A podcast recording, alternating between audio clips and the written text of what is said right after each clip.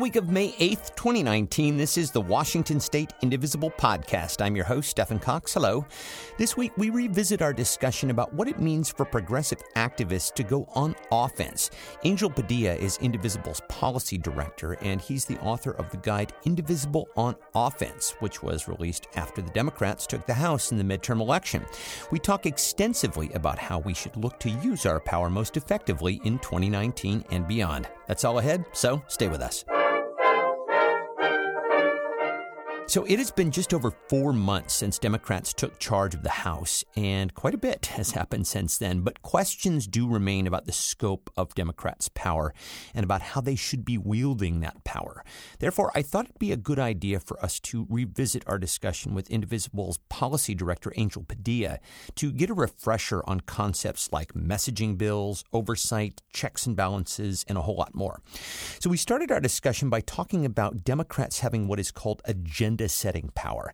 I asked Angel to tell us what that means. So, uh, yeah, that's the big difference. Agenda setting power is what we haven't had for the last two years. Um, and that's basically, it means two big things. One is the very sort of literal, uh, you know, ability to set the agenda on the congressional calendar. So, what does the House or the Senate vote on? We had no control over it, or Democrats had no control over it for the last two years. Um, so that's a big change that we have an ability to really put things that we want onto the onto the legislative calendar. Um, but the other thing, uh, which is just as important, is when you control one of the chambers, you have a, a new way of promoting new ideas to, to shape the, the national discussion. Uh, and so agenda setting power is is the ability to to move particular pieces of legislation and to change or to shape the national discourse, uh, which is a new important thing, especially in the age of Trump, because Republicans and Trump himself, through Twitter and through his you know through different his different platforms, uh, has been able to define the narrative, and now Democrats can help uh, you know push back on that narrative. So that's the big difference. Uh, and when we talk about agenda setting power, that's what we that's what we mean. Yeah, yeah. So setting the narrative absolutely important, and uh, a new power for for Democrats uh, in in recent days, particularly in the last two years. Um, on the conference call the other night, you and others at Indivisible talked about the importance of pushing for progressive legislation in the first 100 days. So talk about the importance of the first 100 days of a new Congress. Yeah, that's a good good question. So um, the first hundred days of a new Congress are really important because it is they signal the things that we that that that a party pushes in those first hundred days signals what their priorities are. So um, what we will see from House Democrats, the different bills that they put forward and, and that they pass are basically their legislative priorities. And the reason why they're so important is because those will set the tone for the next three years. It's not just the first 100 days, it's the next three years. Um, if we get something on, for example, a big pro democracy bill, a bill that pushes back on all the corruption that we're seeing out of the administration, all the money in politics, if we get something like that out of the, the democratically controlled House, then that is the baseline for the next three years. It is what presidential candidates will be talking about. It is what right. will likely move early when we do have power back in 2021. So the the different things that we see early on are really important. So it, you know the things that we're hearing are a big pro-democracy bill. Uh, there will be, for example, something on immigration, something like a, a Dream Act, uh, a Dream Act plus TPS possibly. Um, you know, so the things that we see, you know, we want to see big, bold, progressive things out of that uh, out of Democrats. And um, just to, to to put a finer point on this, this is um, this is basically their argument for what their vision for America is. Um, this is, you know, what we've gotten from Trump is his vision, and his vision is super. It's racist, it's xenophobic, it's sexist. Uh, it favors the wealthy and the powerful over everyone else. That is their vision. But what, what is unclear to us, and what we will need to define leading up to 2020, is what Democrats stand for. And so the first 100 days is the beginning of that picture. Uh, and it really does set the tone for the next two years and then what we might actually pass once we had unified once we have unified control of the government. And that gets into what you talk about in the guide as being the difference between messaging bills and must pass bills. And I think what's interesting uh, about uh, messaging bills in particular is that they're not expected to pass. The, the, the Democrats in the House know that most of the things that they're going to put forward are not going to be passed by the Senate, and they certainly won't be signed by Trump. Um, so let's then talk about the difference between messaging bills and must pass bills. You you've basically outlined it here, but just talk a little bit more in depth about what a messaging bill specifically is. So yeah, a messaging bill is is you know what what we want to see. It's it's the ideal, um, and and the reason why we want to do that is again to to draw a contrast between what we as progressives want to see versus the stuff that we're seeing out of Republicans. Um, and also, it's important to, to make them progressive because they become the baseline. If we get a really solid progressive bill on any issue um, when Democrats control the House, then that is what we'll be negotiating in 2021 if we get the opposite, you know, if we get Democrats negotiating with themselves, um, then that becomes a baseline. And what we'll be debating when we have power is going to be something weaker than what we want. Um, now, uh, again, you're right. Like it, the, these bills won't pass. It's just to start the the policy debates, right? We want to we want to define the policies for the future. Now, must pass bills are things that absolutely need to pass there, there aren't many of these, but um, these are bills that that both chambers of Congress need to pass, and the president needs to sign. Trump needs to sign in order uh, to avoid some kind of disaster. So, for example, um, one of the, the most common ones are the budget bills, the, the funding bills. Right. Every year, Congress needs to fund the government, and if it doesn't, we get a shutdown. Um, that's considered a must-pass bill because it, you know, Congress has to pass it or we get a shutdown. There are other things. There's the um, there's the NDAA, the National Defense Authorization Act um, which sets the the spending limits for for the Defense Department. That is another must-pass bill. Um, and then there are other things like the debt ceiling. The debt ceiling, there in, in this coming spring, um, we will hit the debt ceiling, and so um, there will be a need to extend it, and that is another must-pass bill. Well, so then, how can the Democrats exert pressure here? Is that by insisting on certain provisions in order to vote for one of these bills? I presume. Yeah. So um, because they're must-pass, um, there, you know, both sides need to come to some ag- some agreement. And now, with Democrats controlling the House, we can get something out of those negotiations. Before, it was just Republicans negotiating with other Republicans, but now with Democrats, we can push for some of the things we want. Now, this won't mean that we'll get the big landmark pieces of legislation that we want, um, but we can start to make positive uh, some progress on the things that we care about. So a good example of this um, is on immigration. You know, uh, ICE, the, the ICE budget has been going up and up and up since it was created in 2003. Um, you know, and and you know now that we have control of the House, there should be no reason, especially under this administration, why we increase the budget for ICE, uh, given all that's happening. And Democrats can make that happen if they make it one of their uh, deal breakers in the negotiations. Now, in a practical sense, is this something that Indivisible is going to be pushing certain members of Congress on in terms of timing? Are we going to have a coordinated push on specific issues at specific times? Yeah, so this is this this takes some time. I mean, the we don't, and it's also uncertain. We don't know when, for example, the next budget bill will be. I mean, there's one on December seventh. Um, you know, this is before Democrats can take take control of the House. Right. Um, we don't know when or how long that is going to extend to. So we could have another. Uh, you know, budget fight in January or February, or it could be in September at the end of the fiscal year. We don't know when it'll happen, but what we know is that there will be an opportunity and, and really an obligation for Democrats to really pursue, to push, to defend progressive, core progressive priorities. Uh, and it's not, it doesn't have to be the ICE winning. That is one of the things that we have definitely identified as something that we we hope Democrats will fight for. But it's a number of things, uh, and so we will be uh, pressuring both, uh, you know, the, the the new freshmen, the, the, the progressives, and the moderates that just got elected, and some of the incumbents, uh, the Democrats, because they we want them to use their new powers on things like must pass bills to really defend and you know communities that are being under attack our core progressive priorities and to just continue to reject the Trump agenda the way that voters did on, you know, last week. Well, you talk about the incoming progressives as well as the moderates, and uh, you speak in the guide about the power of Democrats sticking together and voting in a block. Uh, James Hohmann from the Washington Post just had a great piece about the expanding power of the Progressive Caucus, uh, whose numbers are going to actually swell to 90, which is much greater than the three dozen members of the Freedom Caucus. So a lot of power there. Uh, but there are a number of Democrats who just got elected from purple or even red districts. How do we keep them on board with voting for progressive legislation?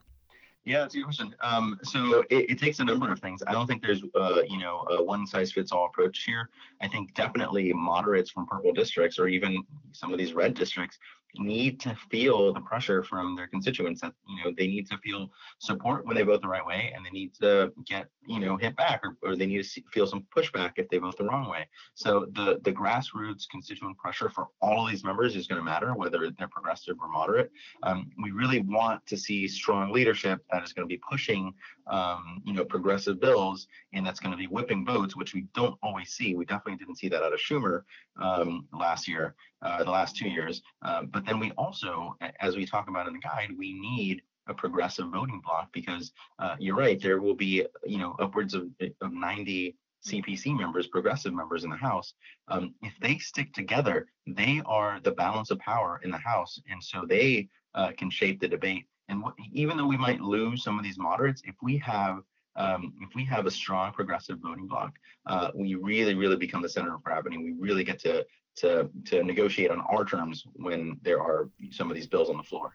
And it's kind of exciting uh, for people here in this state because in addition to Mark Pocan of Wisconsin, we also have our very own Pramila Jayapal, who is a very prominent member of the Progressive Caucus. So that's that's really exciting here. So let's shift over and talk about the second tactic in the guide, and that's about oversight. Um, we know that Democratic House committees are already preparing a number of investigations against Trump and his administration. This is pretty self explanatory, but talk about the power that the Democrats are going to be able to wield in these committees. Yeah, this is one of the most exciting parts of the new the new Congress. Um, you know, with control of the House come a ton of new powers, and these are the powers, these are the levers that we need to use to fight back. Uh, this is why this is you know we we separate this in the guide. You know we have offense and oversight and defense but um, but really it's there, there, are two different ways to play offense. You have offense through messaging bills and then you also have offense through oversight because because of the new tools. Um, so for example um, you know every committee every major committee has subpoena power so you can get to the bottom of what's happening. So for example if you are um, you know taking the example of FEMA and the, the, the sort of awful way that the recovery and the response was from our government. Um, I mean, that was a failure of our government. 3,000 people, Americans, died as a result of the handling of FEMA. They died yeah. not because of the hurricane, but because of the way that it was handled after the hurricane. Um, and there's not been one real investigation on what happened, you know, in Puerto Rico. Um, Democrats now have control of the committee that oversees, that provides oversight over FEMA. They can bring in all of those officials they can bring them in to Congress and question them. They can request documents and get to the bottom about uh, of what happened. That's just one example. I mean, the the list of things is pretty much endless. I mean, yes, it is. There's a lot. You can get Trump, Trump's taxes on yep. day one. That's a day one thing you can do. You can investigate ICE and CBP in the way that they've been operating. You can investigate, um, you know, Ben Carson's dining room set that cost thirty-one thousand um, dollars. All of those things are, are, are, you know, are now subject to uh, investigation by Democrats uh, through the committee process and through oversight. And that's what's so exciting about the new powers. Yeah, it is pretty awesome considering the amount of things to investigate with this particular administration. Uh, and I, I, think it's a good point that you make that oversight is actually under the umbrella of offense. So, how can Indivisible exert our influence here with the oversight committees? Yeah, that's a great question. So something to keep in mind is that you know now uh, we'll, we'll control the House, or Democrats will control the House, but uh, it's something about uh, you know I think it's sixty percent of Democrats in the next Congress won't know what it's like to serve in the majority. That is huge. You know, these are members who don't know what it's like to sit on a committee, don't know, uh, you know, to be in charge of a committee, don't know what it means to to issue subpoenas. They, they've never had that opportunity. Um, and so, they, you know, because they're uh, you know new to this they're going to need a lot of help. And one way of helping them is to really make it clear to them what you want to see. So for example if you have a member um, who sits on one of these important committees or subcommittees um, and if you think they're not doing their job on something if they're not really investigating something that they should be investigating for example hurricane maria or trump's uh, you know collusion with with foreign governments um, then if that's not happening then you can keep ask you can ask them to do it um, you can ask them to write letters to um, to you know they can they can pressure their own members on the committee. They can pressure uh, members of the administration. All of these new tools are available to them. It's not clear that they'll use them, and so that's why constituent pressure on these members is going to continue to be important. Yeah, uh, lots of ways to do it. And uh, as you say, we've got a huge incoming freshman class who will be learning the ropes. And so there's an opportunity for us to inform that process with our presence. So uh, I, I, want to talk briefly about impeachment because it does come up in the guide. Uh, most Democratic candidates shied away from this during the election. I, I, think in part because they wanted to focus on other things like health care, uh, but also because it's, it's very difficult in a practical sense. Uh, the Senate would need a two thirds majority to convict to remove Trump from office if he were were impeached by the House, which is a very high bar. What's Indivisible's stance on impeachment? Yeah, so look, we we consider the things that we've already seen uh, under Trump to be, uh, you know, there have been crimes and abuses that need that that warrant impeachment. But the problem is that it's a political process. Um, you know, that's why again the oversight portion of this is so important. We have to make sure that we reach that high bar. You said two thirds uh, to convict in the Senate. Um, right now, we don't have the votes if there if there if we if Democrats came out of the gate and, and called for impeachment, um, then we would probably lose that vote. It would mean that Trump would stay in office, and it would probably empower him. It would probably strengthen his position going into 2020. That's not what we want to do. What we want to do is make a solid, airtight case against Trump first, uh, and then go towards impeachment. And the best way of doing that is through again those investigations in the house i mean you can you can you, you can investigate through the intelligence committee you can investigate through the judiciary committee you can investigate through the government oversight committee a number of, of committees where you can really get to the bottom of all of those crimes. And once you have that case once you have that strong enough case then you can impeach and then you can you can convict. But if you do it too quickly too soon it may blow up in our faces. Yeah i, I think there's no uh, unringing that bell. Uh, i think impeachment is something that you can only uh, attempt once. It's not like the republicans under obama trying to repeal the aca however many times they, they yep. did dozens and dozens of times. But yeah so ultimately the idea is to make trump politically toxic through these committee investigations, which would then yeah. ideally bring more senators on board. So then the the last thing is familiar to most people, and that is is defense. Uh, here in Washington, uh, the balance of power has shifted slightly. We've just increased the number of Democratic representatives by one in the eighth district, but we will continue to have two Democratic senators, and for them, we need to play defense, uh, and we're pretty familiar with that. But you know, you mentioned a few tactics uh, in the guide that senators in the minority minority have. And some of them we're familiar with. Filibustering is one. You also mentioned withholding consent. That was something that came up during the fight to save the ACA. You also mentioned something called denying quorum, and that was new verbiage to me. Tell us what's meant by that. Yeah, so uh, you know, in the in Congress and especially in the Senate, um, there is a requirement that there be a quorum for certain procedures. So, for for example, in committees or even to have a, a vote on the floor, um, you need to have a certain number of members present in order to conduct business. Um, and one tactic that Democrats can use is basically not show up. And if there are if if, if there aren't enough senators in the room when uh, you know for either a, a, committee hearing or a vote uh, if there aren't enough senators present they can't conduct the business so it's a way of slowing it down now this is not something that you can uh, there is a way around this uh, just to be clear um, the senate is a kind of an odd an odd place where you can just change the rules whenever you want.